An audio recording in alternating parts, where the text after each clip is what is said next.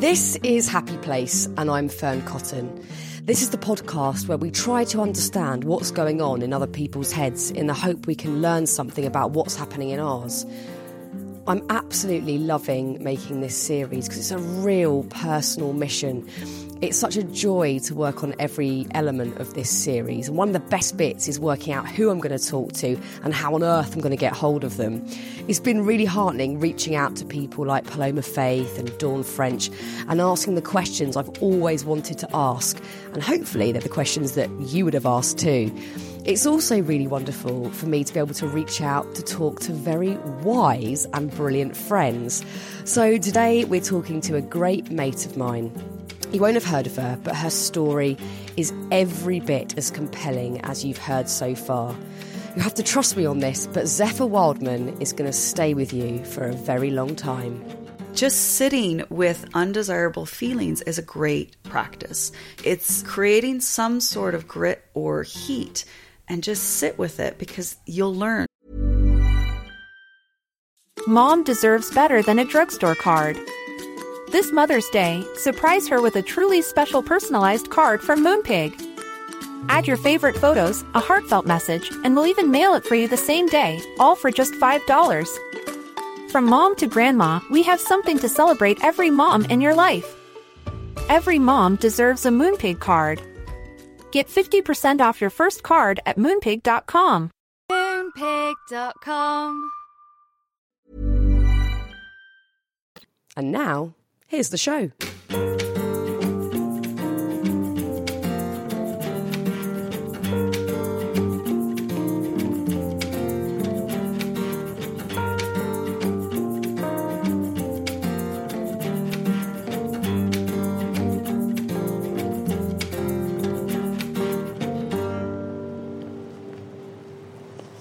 Happiness is something that we all want, right? Whatever you're looking for in life, searching for, trying to reach out for, grab, desperate for, at the end of it, we just all want to feel happy.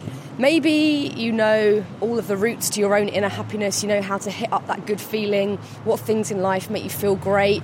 Maybe you're still searching for those things, maybe you're yet to find them, maybe you never will. But what happens when the floor crumbles beneath your feet and something really unexpected happens out of the blue and just completely rocks your world, leaving you feeling just completely all over the shop, unstable, unsure, worried? What happens then? Can you live a lovely life and feel happy after trauma? Well, I'm going to meet up with my great friend today, Zephyr Waldman, and I'm going to talk to her about life after loss. She's got a really cute bulldog or something like that. Oh, hello! Boise and Zephyr!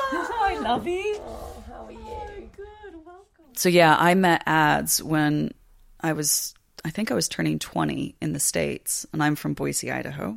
And he was on the Eric Clapton tour, so he was a musician. A few months later, he came back, and I moved to London, packed up medical school, and had a completely different life and found myself in London, married 6 months later, and shared a life with a really creative, charismatic, charming, talented man. He got to play with some amazing artists in the music industry and that kind of lifestyle. And it's a big roller coaster to kind of stand by someone. And he was on tour quite off and on, and he finally got clean, and he finally got sober and came home, and within a week he was diagnosed with terminal cancer. That was really hard because it wasn't a cancer at a stage where he had months to live. He had weeks, and the cancer metastasized in his brain, liver, and lungs. So we had to get everything organized really quickly. Me being a controlling person and like to do things really efficiently, I got a lot of stuff done. However, he wasn't passing away as quickly as they thought. And so it took him 9 months. And in that 9 months, he was, on stage and having a certain lifestyle, and then finally went into hospice. And that was his kind of final bit of saying goodbye, and allowing the girls to come be witness of that as well. So they were welcomed into the hospice and were there and saw him and said goodbye. And that was really, really hard. And I filmed it so they could remember it because they were only 6 and 4. But it was almost a relief when he passed. And there was a part of a guilt. I felt bad that I felt relief because he finally passed, because it felt like it was so long. It took it so long for his suffering to end. But I was there when he passed, and it was a very magical moment watching that process. And I will never forget it, and I will cherish it because it keeps me very present.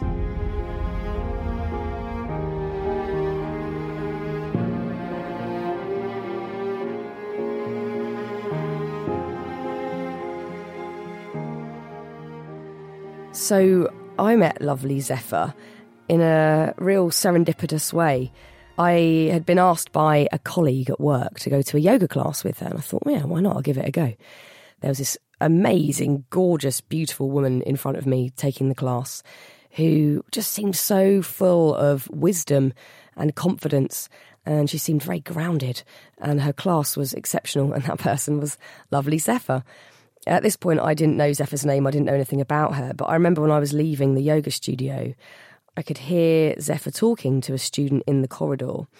And she was telling her that she'd just lost her husband very recently and that she had 2 children. And she was talking very openly and courageously about this, you know, really tragic story. And it kind of blew me away because I'd sat there thinking, wow, this woman's amazing. I want to be able to do yoga like her. And, you know, I kind of just went on that face value of what she looked like and how good she seemed at her job and hadn't really given her backstory much thought.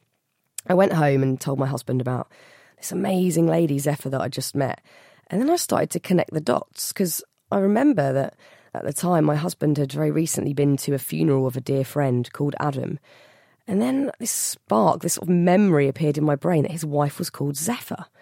So weirdly, my husband Jesse, who I'd only been with for about a year at this point, was really good friends with Zephyr's husband. And from that point on, I became a devotee of Zephyr's yoga class. And also, we just became great friends as well.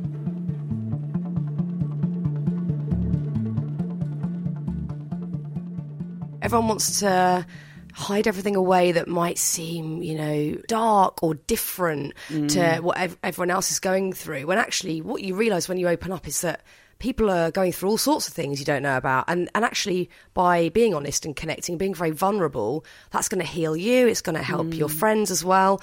Why do people find it so tough to open up about things and talk honestly, do you think? Well, I think more so these days with kind of emphasis on emotional intelligence, people are more embracing real stories because they've been fed for so many years this kind of perfect model, perfect magazine, perfect family, perfect, and striving for that. If I attain this and this and this and this, then I'll be happy. And actually, I know people who have all that stuff and are desperately depressed and unhappy.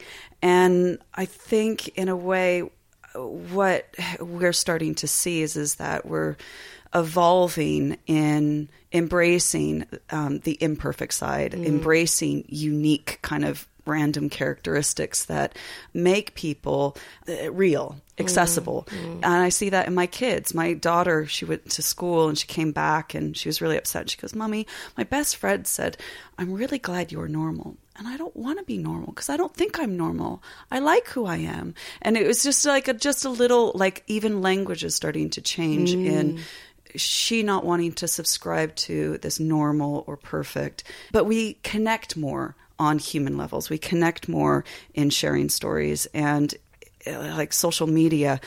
I can't stand all the kind of perfect images and photoshopped and lighting and the real stories really move people. But I was really nervous that people were going to criticize me and judge me or blame me. I couldn't handle that because I give it to myself so much more.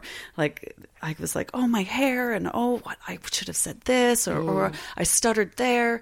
And that kind of very human, real, raw, this is my story.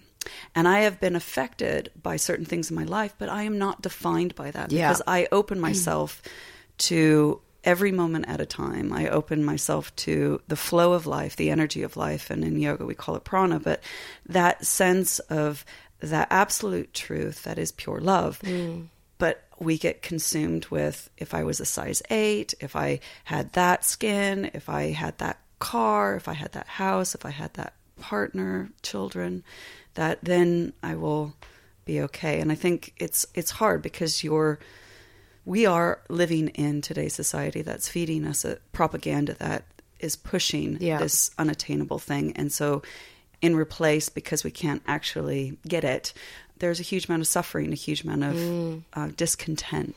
Do you think also, having all of these goals that are a lot of the time quite empty and don't have some magical cure and make you feel amazing, they're all kind of sat there as empty promises because it stops you really looking at what's going on. It's kind of a big distraction. So it's easier to think, oh, I'd like to be this size in a dress or have this boyfriend or whatever, rather than go, God, why do I actually feel this discomfort in life? Mm. Yeah, if you kind of scratch underneath. And that's where I think I feel really blessed that my girls are living right now, where emotional intelligence, emotional resilience, that sense of kind of embracing that it's okay to have a dark side, a shadow side. It's okay to have undesirable feelings and emotions. But that now what do you do with it? Mm. If I feel lonely, if I feel less than, if I don't feel enough or worthy or deserving of, now what do I do with it? And that's where it's like, now we need to start educating people of kind of like, when you catch yourself feeling that, what are the tools to be able to move you into a place of contentment, serenity, peace, a sense of stillness, quietude, or connection, or that sense of faith or trust in life? Mm. And what we talk about of kind of being able to have a friend or a person you can confide in, who you're able to be very real with, that you can trust with the information that they're not going to use, to be able to communicate and have the courage to be vulnerable, but then to be a part of the solution, I think is really key. So it's teaching people techniques. You've obviously been dealt a fair share of your own suffering in life, and you've had to face things that you didn't expect and that you didn't want to at the time. Mm. Your husband dying being the biggest one. Mm. How do you start to apply those tools to something in life that has, shook up your whole world, and it can't be reversed, and you know that, and you're kind of starting from scratch? How on earth do you come out of that, I guess, quite chaotic time as a human? Mm. Well, finding the things that bring you vitality, energy, being around the living, the laughter, being around people who make you laugh, watching really funny things, being around beauty, art, music, anything that brings out vitality. Because during grief and stressful times, we go into that kind of downward spiral, at a depressive, and that's kind of a lack of that vitality. Mm. And so finding practices or things in your life to bring more of that. And then being accountable and responsible for one's emotions, one's feelings, one's thoughts. So I always like looking at it and, stop myself. Self-awareness is key. Self-awareness of kind of going, okay, what are the unmanageable feelings? What are the unmanageable thoughts? Instead of kind of projecting, wanting to blame everybody else. Oh, my husband died on me and this isn't fair. And it's rather taking responsibility and kind of going into, what is unmanageable? What am I trying to be powerful over? I want to be powerful over the events in the future. I don't want to feel lonely. I don't want to feel unsafe. I don't want to. And so keeping my behavior in check, and then doing something different than I normally would do. Is that a big thing then? Do you think that really helped you? It's like that definition of insanity, doing the same thing over and over again, expecting different results. It's like, I know going and turning into a duvet and not getting up and hibernating, thinking that's going to fix my depression or my grief. It's not going to. Yeah. I needed to get out and do something that brought me this sense of vitality and life back. And then the process of that self-awareness, of understanding who I am each day as it comes, and it changes each day. So bespoking the practices, looking at my food and diet, and I love that your book and you as a person, you've been studying food and love doing it. I love every time I come over, you're cooking and you're doing something, because it brings you that vitality. Yeah, it's a healing process for you. But sleep, food, our community in which we socialize in, it's really important. The exercise and yoga or meditation, that process of awareness is key. Acceptance of wherever I find myself in any given time. An acceptance that, oh God, I feel really sad right now, or I feel really angry right now. And it's not bad to have a feeling. Yeah, it's go just, with it. Yeah, it's bad to pass it on and subject someone else to it. So the techniques is to pray it away. Yeah. And whatever higher power that one believes in, it's a personal experience, but asking those shortcomings to be removed, asking those undesirable feelings or thoughts to be removed, and replacing it with something more productive. So it's a kind of an active process, that sense of awareness and acceptance, and then taking action. But you have to have some sort of community or guidance or methodology to kind of support you in this process. So seeking help, and it could be a yoga teacher, it could be a meditation teacher, it could be an art therapist, it could be a psychotherapist.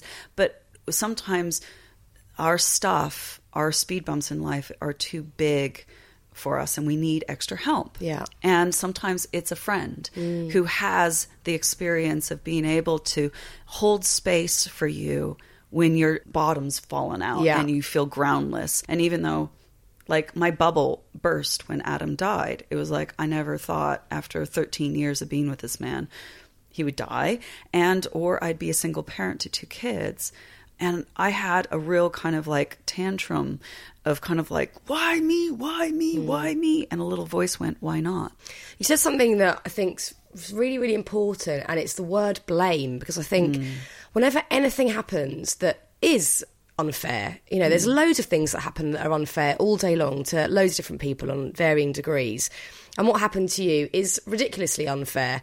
And your natural instinct is to blame, because you just think, well, what, like you say, why me? Why me? Why is this happening to me? So your instant reaction is, I'm going to take that experience away from me slightly and put it on someone, something, a place, whatever it might be.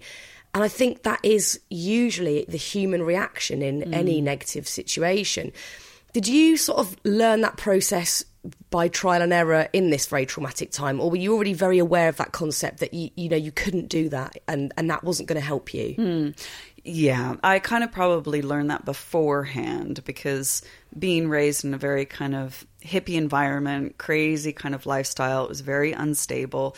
You know, I have, you know, addiction in both families that kind of threaded this kind of blueprint for me, that I arrived to a 12-step fellowship called Al-Anon, which was for friends and families of addicts and alcoholics, which is a brilliant methodology in being able to experience mental, spiritual, emotional resilience. And I can...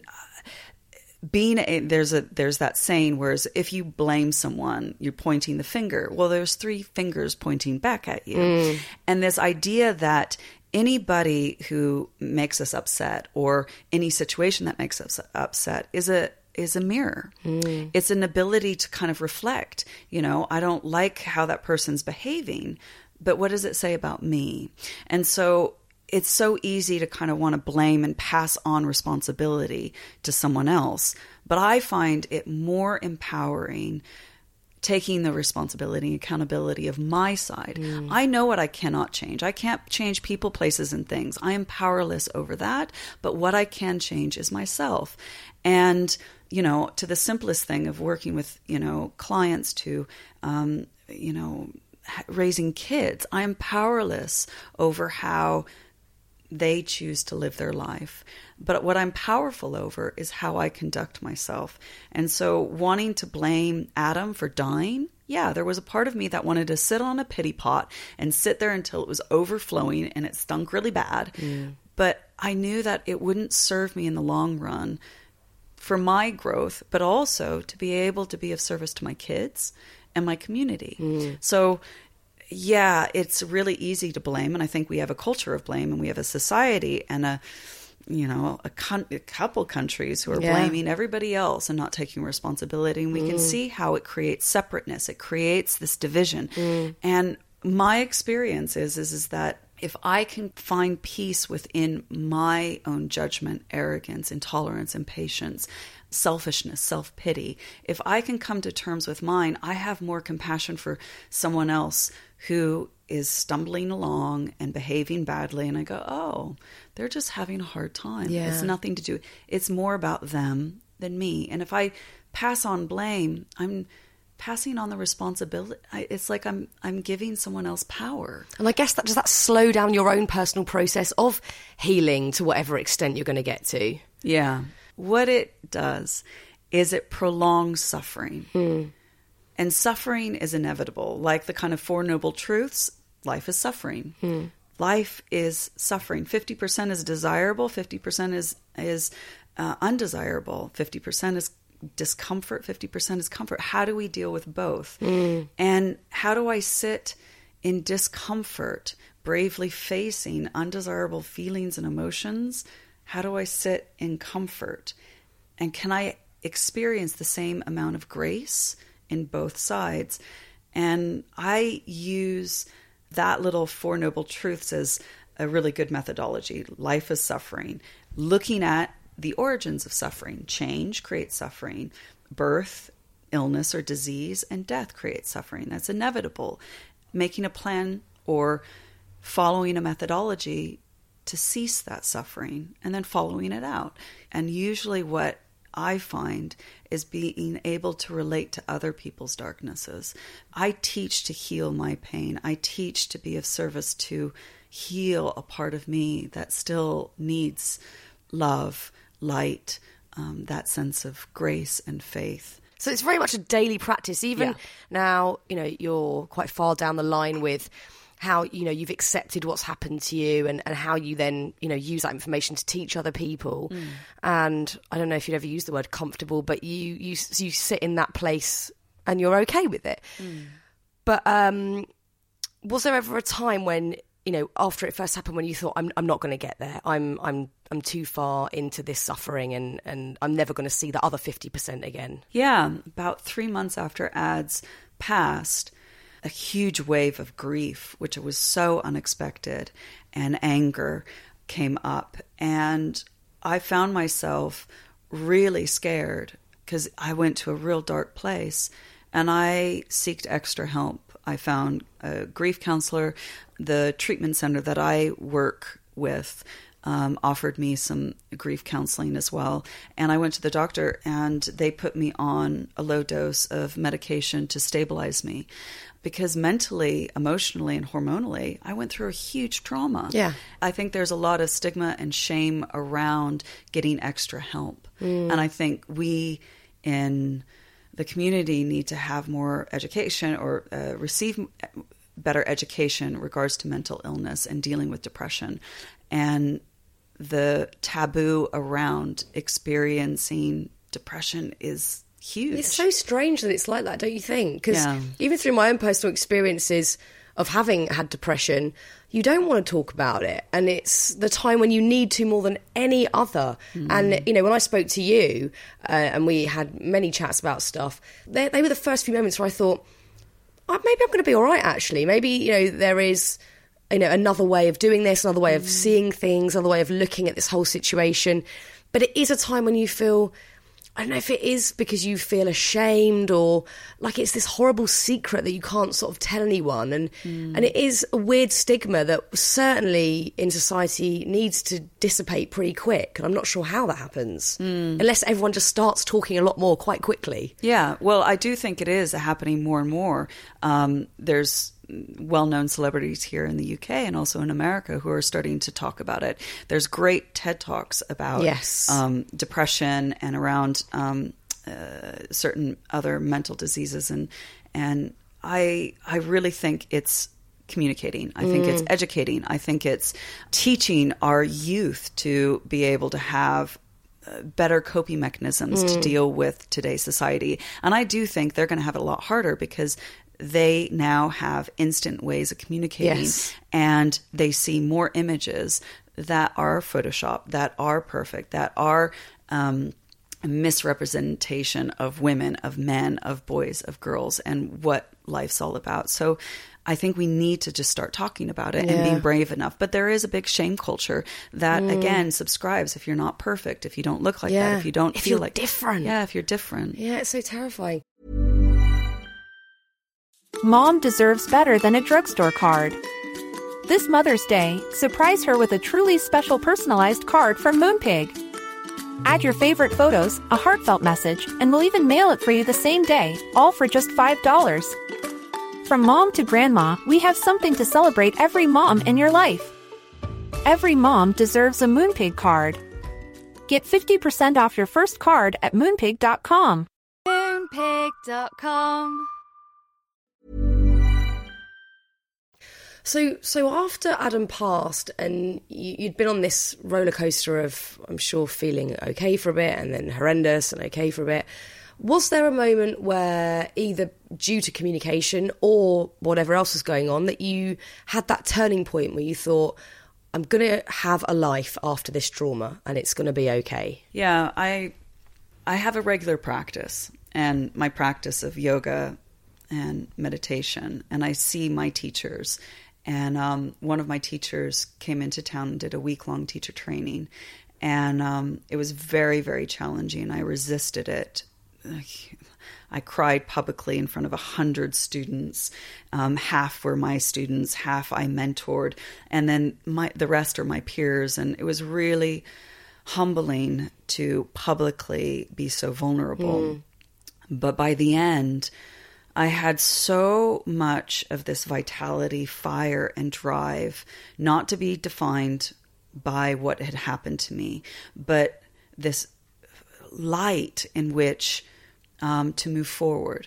But I had to practice every day, and finding bespoking it every day of kind of like, what do I need today to be able to be touched by that vitality. And as you can see in my house, I have a lot of fake, really bright flowers. I love them. And so most of this room was designed in that time.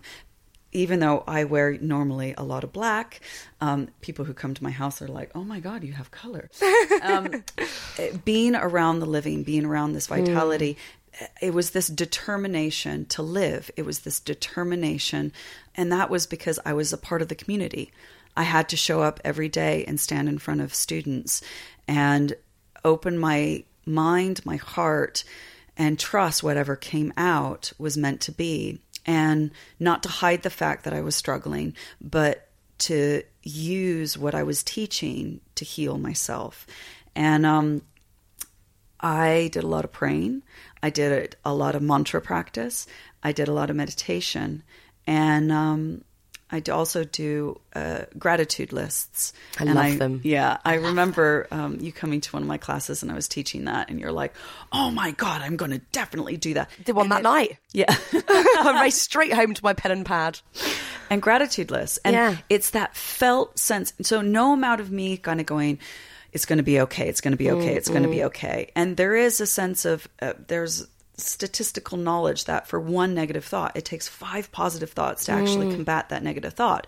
But it's what really, really helped me in the little practices is that felt sense of gratitude, that doing practices that created that vitality to be able to have that fire in my belly, determination to live, to grow, to thrive, to move beyond what I was experiencing. But it was that felt sense of gratitude.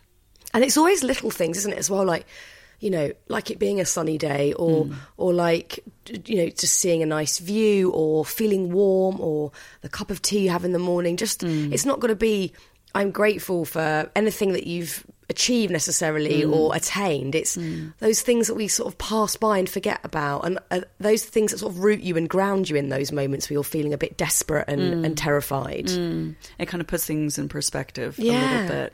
It gives you a little window of opportunity to kind of have respite from that darkness. I remember you calling them like seeds of gratitude or something, and then you plant all the little seeds, and then whatever can grow from there grows from there. And that's so important to do, I guess, in those sorts of times as well. Yeah, because like what I love to teach is that it's almost like your yoga mat is your garden, and you're digging up the debris, you're digging up the residue of that kind of dealing with life. And so as you dig up the rocks and the rubbish, you plant seeds. Now, if you've planted negative seeds and you water that tree is going to grow into this massive negativity. So you plant seeds of gratitude, you water it, you nurture it with your morals and ethical code, your personal connection to whatever you believe in, and you breathe it in, and you keep practicing on that bed. You nurture your garden, and hopefully as you bring light and life and laughter and love into that garden, the fruit, will be abundant. Well, I mean, your practice and your thoughts around that, testament to where you've ended up now. So you've remarried, and you've got this wonderful husband, Christian, who we love and adore, and your two girls are utterly amazing. Yeah. Was it hard after going through something so traumatic to sort of trust again and think that things are going to be okay? Yeah. What I found, I didn't necessarily not... So what I didn't trust, and what I have still, is a morbid reality that life is very impermanent. Yeah.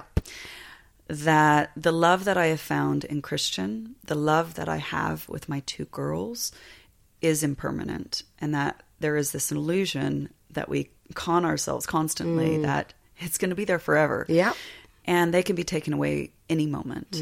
And so breathing them in and enjoying them as they are, it is a kind of a morbid reality I wake up every day with, and I have, but it keeps me afresh to that sense of gratitude that I get to experience love again. How do you tip more into gratitude rather than fear and terror around all of that? And how do you sort of let go, knowing, having experienced that morbid reality? Well, again, it's like I have a disease of forgetfulness as well. And I like to control outcomes. I like to be controlling, like, you're never going to die on me. Yeah. And I'm never going to feel pain around that. Mm-hmm. And but I find that behavior is like a snowball, or that negative seed that gets planted. You water that fear, and that fear becomes all encompassing, and then it comes out sideways. So it's that practice of faith, of trust, of connection, that it's going to be okay, even if it's not going to be okay. Like,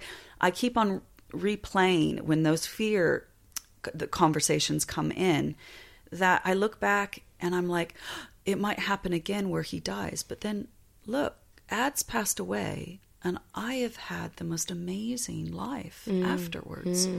So why am I feeding this fear and not trusting life, that if something else bad's going to happen, why won't it still be okay? Yeah. And over the umbrella of life, I do think it will be okay. But we hit speed bumps every once in a while, or obstacles, and we kind of look at it and we wrestle with it, and we try to go under it, and we go around it, and we try to go over it. And if we can just be aware and see it as a gift, a lesson that mirrors back something in ourselves that we need to learn again and again and again. That sense of self-acceptance and deep acceptance as of life as it is, then it dissolves and we can move. I always try to hold on to something really, really hard. I'm like, I don't want to let it go. I don't want to let it go. I don't want to let it go. But what I'm doing is destroying it by gripping it so hard. Yeah. We all do that, don't we? Just let it go. Let it go. It's the hardest thing to let go, isn't it? Yeah. I'm a complete control freak, as you well know, so I find it very difficult to let go. And I do that as well, like grab hold of things or push things away. And it is that sense of just having to let go and having that trust. And I guess also a lot of it is about discipline, because especially with how you work and what you do with your yoga practice and how you teach and how you live daily, there is so much discipline involved. And I guess a lot of people culturally these days are looking for a quick fix. They're looking for something that's going to happen once and fix everything. But it's a daily discipline. It's like cleaning the kitchen. And that's sort of with everything, with sort of mental well-being, happiness, life after trauma. It's a daily thing. Yeah. And you can't be slack on that, can you, really? No, and the beginning of this year, I have everything that I've ever wanted. And then all of a sudden, my husband goes, do you want to live in London for the rest of your life? Should we move somewhere else? And all of a sudden, I was like, where should we go? Yeah. What do you mean? Do we not share the same vision? And all of a sudden, it snowballed into this massive discontent that my life right now isn't okay. I need something more. Yeah. And sitting with discontent is an interesting practice. But the practice of going, oh, I got discontent. This is a feeling of discontent. Just sitting with undesirable feelings is a great practice. It's creating some sort of grit or heat, and just sit with it, because you'll learn. You know, life for me, even though I have everything that I kind of need and want, I can make my own life hell by trying to control every little micromanage, you know, everything. Compare to others, think you've got less. Yeah, it's all the things that we do all the time, that compare and despair. Yes, and exactly. All of that awful stuff.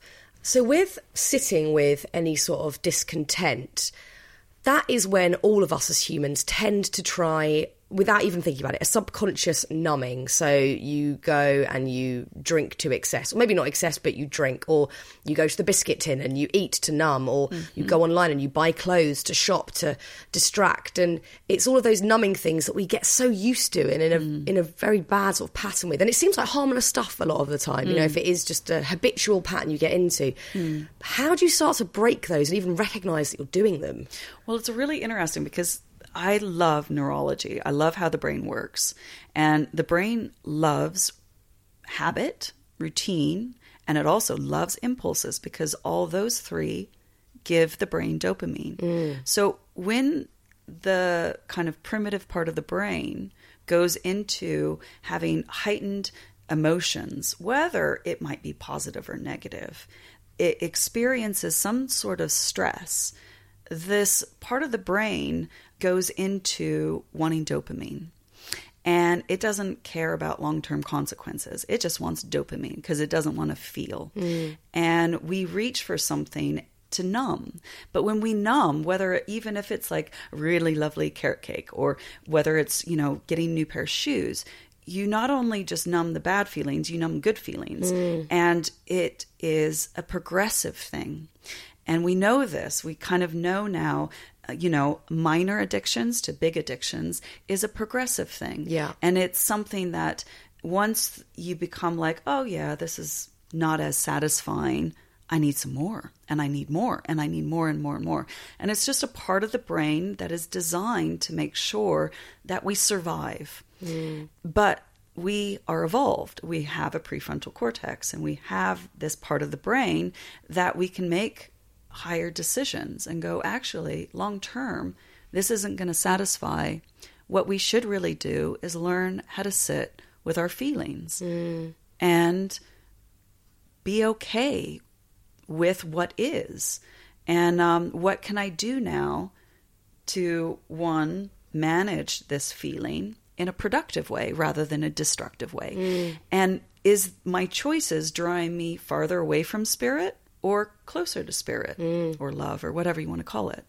So I think it's just finding different tools to be able to, when you're in crisis or stress or, you know, a funk, of making sure you can spot it, create that awareness, have a sense of self-acceptance around wherever you find yourself, and then put into action some of these tried and tested techniques, you know, some of the tools in your books, yogic methodology, whether it's something that you learn from a psychologist or, you know, something you read in a magazine, but trying something that brings you closer to that vitality or spirit. So yeah, I belong to a 12-step fellowship called Al-Anon, and it's for friends and families of alcoholics.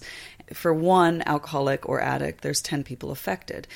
That's a huge amount of our population affected by the disease of addiction that need to seek help. And I think what anonymous programs like AA, NA, Al-Anon give is a platform or a group or a community that you can remain anonymous No one knows your surname or where you come from or how much money you have, but you're all there on the common denominator that your lives have been affected by the disease of addiction. And there's common kind of traits, you know, usually Al-Anon members are usually quite codependent. They try to control the addict. They try to hide the drink or, you know, the drugs. They try to manipulate in certain ways to get them not to do the drug of choice. They tend to overmother or enable. And so, you know, it makes people insane. Mm. And this causes anxiety and depression in a lot of people, if not treated. And so there's a great program in which you go to random meetings, you drop in $2 and you sit around a table with little slogans and you read the 12 steps. People openly share their experience, their courage, their strength, and their hope in being vulnerable. By telling their story, they could be of service to help other people. The methodology, which is really interesting, Bill and Bob in the States created the 12 steps AA. And Bill and Bob took a lot of their kind of methodology from Jung. Jung took a lot of his methodology from Indian philosophy, especially kind of Shaivism. So when I study yoga, I'm like, oh, there's the 12 steps. Mm. Practice these principles in all of your affairs. It's like practice, practice, practice. There's certain key words that I keep. It's like that serendipity or that kind of weird way things are woven together, that kind of like my yoga and my Al-Anon came to me at the same time to create an enriched way of healing my broken childhood, my huge speed bump of losing my husband, and then helping me along the way to fall back in love and to create the life I do have. I think it goes back to that very overused word in this day and age, which is mindfulness. And a lot of people don't really know what it even means properly because we all bat it about so much these days, and you read it in magazines, you see it on the front cover of books. But it is about knowing what you're like, I guess, at the end of the day, isn't it? And knowing if you are, say you've got that amazing piece of carrot cake, are you eating it because you're numbing something and you're just wanting to quickly get it in your gob and whatever, or are you really loving every single moment? And it's kind of not necessarily always what you're doing, but it's how you're doing it and why you're doing it as well. And I do love that mindfulness is becoming more of an accepted term. Yes, very much so. However, I get really panicky because it's full of mind. And sometimes I'm like, yeah, that's what I'm trying to get away with because I am in my head and I'm driving myself crazy. So awakefulness, awarefulness, I like to use those because it's more about waking up in every given moment. Yeah, your whole system as well, not just mentally, like every bit of you. Yeah, wake up, be more awareful, and then mindful of being mastery over self-knowledge, over self-understanding, and going, oh, this is what that train of thought. And sometimes our thoughts are so insidious and it's like a parasite and we don't even know we're on this train ride of negativity until it smacks us in the face. But as soon as you become aware of it, mindful of it, then it's like, oh, how do I be in this moment?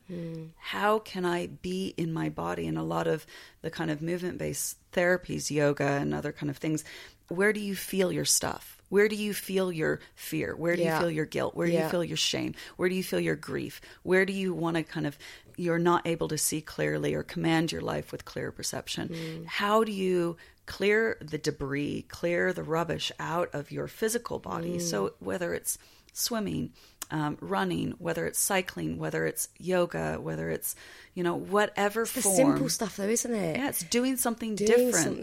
And it's movement and it's breaking free of all those things. Yeah, dancing. I remember you saying something so lovely that when you were having tough times, you and the girls would just get up in the morning and just dance and put loads of music on. They blew the speakers out of that TV. I love like that. That TV doesn't have proper speakers now because we turned the music up in the morning because it was so hard some mornings. Of course. Because it took him a little while to pass away and he really fought till the end. And we just turned on music and danced and it was so much fun.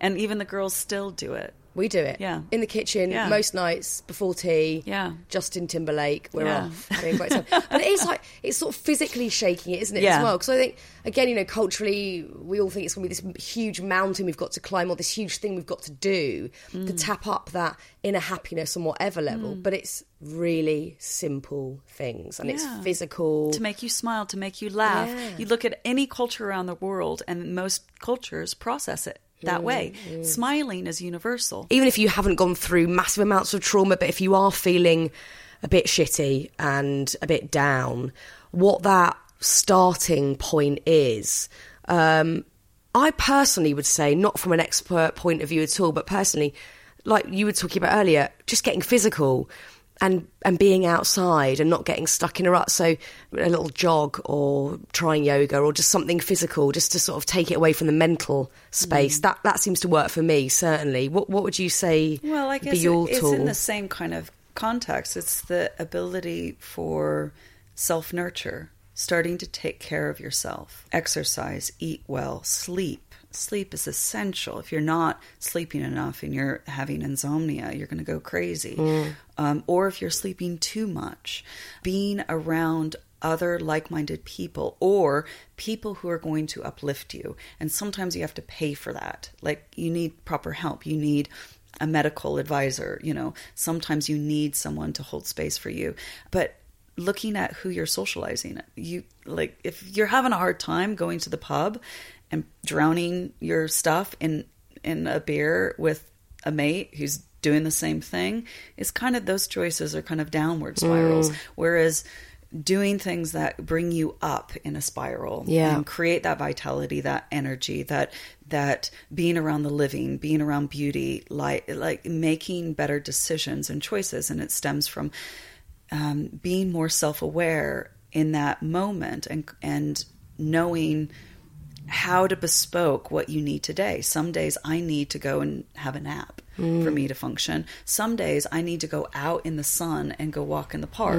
Some days I need to, go and have really crappy popcorn food, just veg out in front of a TV and laugh at a comedy. Some days I need to sit really quiet and I need to be by myself. Like, listen to yourself and what you think, like listen to what that voice is telling you to do. But if it's going to be in a good way, not a destructive way. Yeah. The good thing is, like, your book has so many options. Like, you can flip through and open, and then there's, let's try that. I'm finding a just trying something different. Yeah.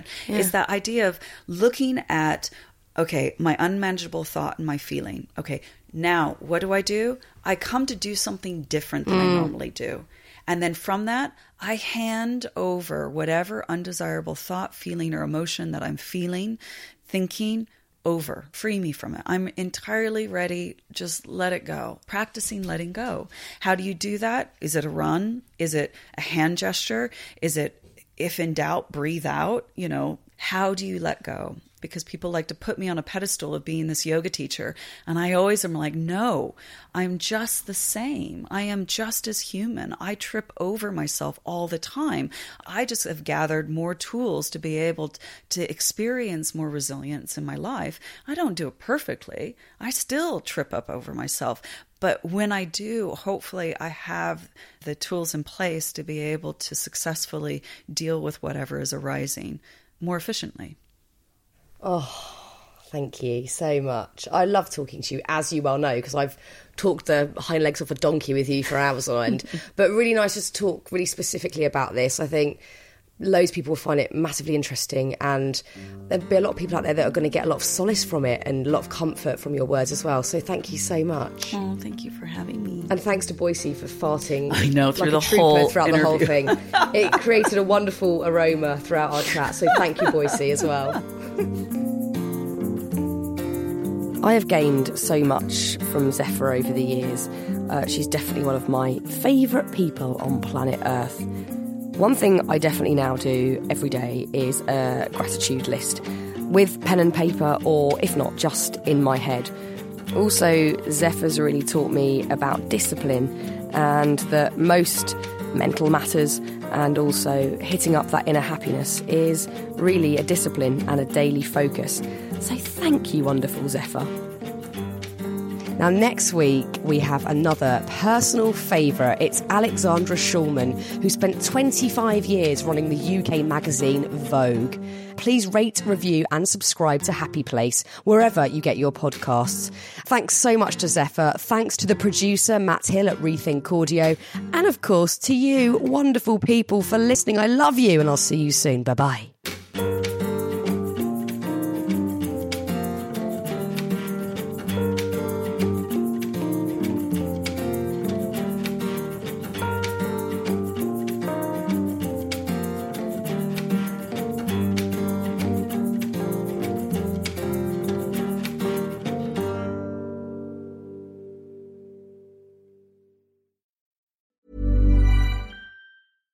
Mom deserves better than a drugstore card. This Mother's Day, surprise her with a truly special personalized card from Moonpig.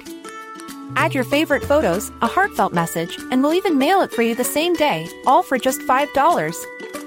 From mom to grandma, we have something to celebrate every mom in your life. Every mom deserves a Moonpig card. Get 50% off your first card at Moonpig.com. Moonpig.com